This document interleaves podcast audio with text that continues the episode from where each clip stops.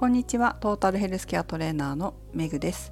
この番組はフィットネスの仕事に20年以上携わっている私が独自の視点で健康やダイエットに関する情報を解説し配信する番組です。本日のテーマは人に教えるということをお送りします。皆さんは何か人に物を教えるという経験はありますか？私のように人に指導する仕事学校の先生とかそうなのかな。私みたいにねトレーナーとかも人に教える仕事だと思うんですけどこういう仕事をされている方って私はそうだけどどうやったら伝わるのかな？どうやったらわかるのかな？今どこでつまずいてるのかな？っていうふうに相手、まあ、クライアント様だったり、まあ、会社であれば部下だったり新人さんだったりに考えたことってありますかね？でも教える仕事だけじゃなくて例えば電話でなんか電話の案内の人とかも結局そのこれってどういうことなんですかって電話してこられた時にどういうふうに説明したら電話してきたお客様に伝わるのかとかっていうのもまた一緒だと思うんですよ。こういう教える仕事をしているとそれゆえにこう悩むこともないですかね。悩むこともあれば伝わって嬉しいとかその人ができるようになって嬉しいとかその人の成長その人が成長したことを嬉しいというか喜ぶっていうこともあると思うんですね。私自身は、まあ、運動のことに関して言うと本当に運動が苦手でほとんどしないままダイエットのために二十歳の時にダンスを始めたんですけどジャズダンスやヒップホップなどをやってましたけど一番分かんなかったのがお腹に力を入れてと体を引き上げるだったんですよ。お腹に力を入れてって言われてもお腹に力入れたことないんですね。これまで。お腹に力を入れて動くっていうことをしてこなかったので入れ方わかんないんですよ。入れるっていう感覚もわからないんですよ。そして体を引き上げるなんていうことはもってのほかで引き上げるっていう感覚がわかんないんですよ。それで10年ぐらい苦労しましたかね。でそれをうまく言語化して教えられる人もいなかったなって思うんです周りには。それはおそらく運動ができる人にとっては当たり前のことだったんじゃないかと思うんですよ。普通運動する時ってお腹に力入るよねっていう感覚だと力を入れたことのない人の感覚って分からなかったりするんですよね。だからなのかなって思うんです。まあダンスのスクールは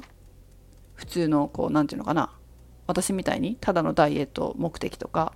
かっこいいからとかそういう目的で入会される方いると思うんですけど別に指導者になるわけでもなくプロになるわけでもないから分からなくたって楽しければいいわけですよね。でもじゃあ自分が運動指導をする側に回りたいってなった時にやはりこう上手に踊れたりっていうのは指導者として大事なことだったんです。それでもなんか分かんなかったんですよね。それでインストラクターになったのがすごいと思いますけど。でも分かるようになったのは実はピラティスを始めてからなんです。私の場合はピラティスを教える側になるために資格を取るために勉強したんですけどその時に初めてあお腹をお腹に力を入れるってこういうことなんだ体を引き上げるってこういうことなんだって分かったのはピラティスだったんですよ。ピラティスって、まあ、そういうこうジャンルっていうかねそういう運動種目なのでそこにこう特化して特化してっていうかそこそういうことが大事であるゆえに、まあ、言語化されてたりするんですよ。指導の仕方とかも、うん、引き上げるとかそのお腹に力を入れるっていう時もう言語化されてんですよね。お腹の力を入れるっていう時に分かりやすかったのはお腹をへこますこうアイスクリームをスプーンですくった時みたいにそのアイスクリームスプーンですくうとこうくぼむじゃないですかあんな感じにお腹をしなさいっていう指導を受けた時とかにあそうするとお腹に力入るなとか頭を何て言うのかなこう上に何だったんだかな？引き上げるもその時分かったんだよな。そう。でもその引き上げるもちょっと難しくて引き上げるって体をこう感覚的に引っ張ること上に引っ張ることなんだなっていうのはな感覚で分かってでもその感覚も結構難しかったんですよ。で自分が運動指導していく上でいろんなことをやってってあこうするとお腹に力を入れるとか体を引き上げるっていう感覚が分かりやすいなっていうのを編み出してそれを今人に教えてるっていう感じなんですね。感覚的な部分ってね言語化できないものも多くて感覚でしか伝わらないからそれをどううまく伝えるかっていうのがすごく大切なんですけれどもだと私は思ってるんですよだからいかに簡単に分かりやすくその人にお腹に力を入れることや体を引き上げることを教えられるかっていうことは結構あの姿勢を保つことがトレーニングではすごく大切だからそれは結構重要に思ってます。でもこういうふうに人に教えるっていうことってその結構大事だし大事だけれども伝わるか伝えられるかって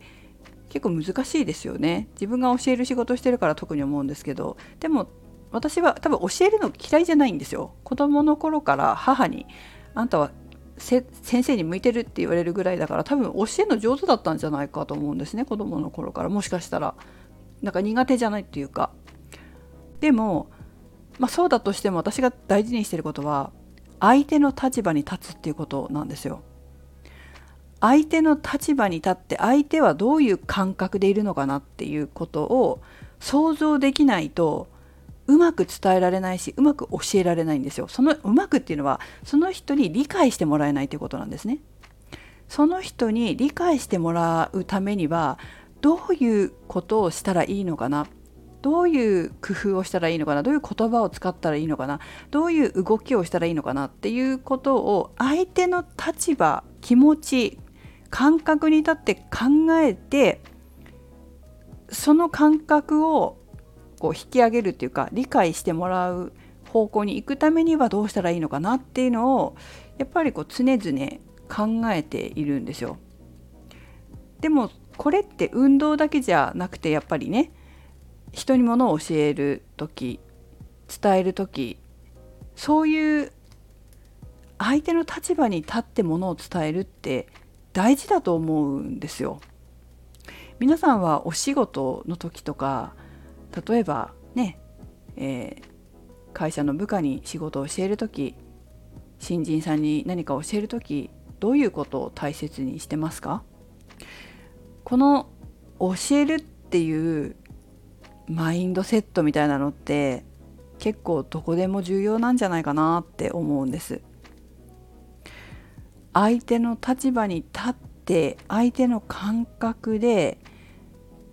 うん、その感覚を満たすためにはどういうふうにしたらいいのかなって。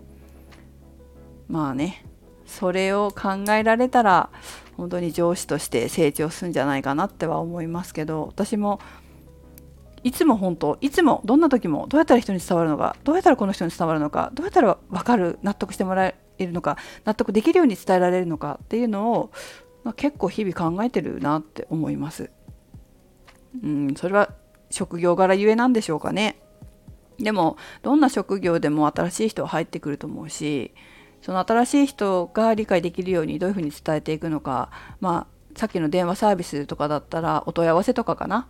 そのお問い合わせしてくださったお客様にどういうふうに伝えたら分かりやすく分かっていただけるのかっていうことをこうやっていく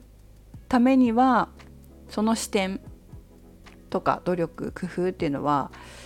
うん、大切なのかななんていうふうに思いますね。はい。まあ、こういったことを考えるっていうことも大事だし常にやっぱり正解はないわけででも考え続ける努力し続けるっていうことが大事なのかななんていうふうに思っております。何に関してもね。なので私自身もこの音声配信を含めいかにこう聞いてる人に分かりやすく伝えられるのかどこいうふうにしたら伝わるのかっていうことを日々考えながら またね生活していこうかなと仕事をしていこうかなと思っております。そういう考え続けるっていうことがやっぱ大事かな、ね、努力を怠ったらそれで終わりだよなっていうふうに思うので日々やっていこうかなと思います。はい。ということで、えー、メグでした。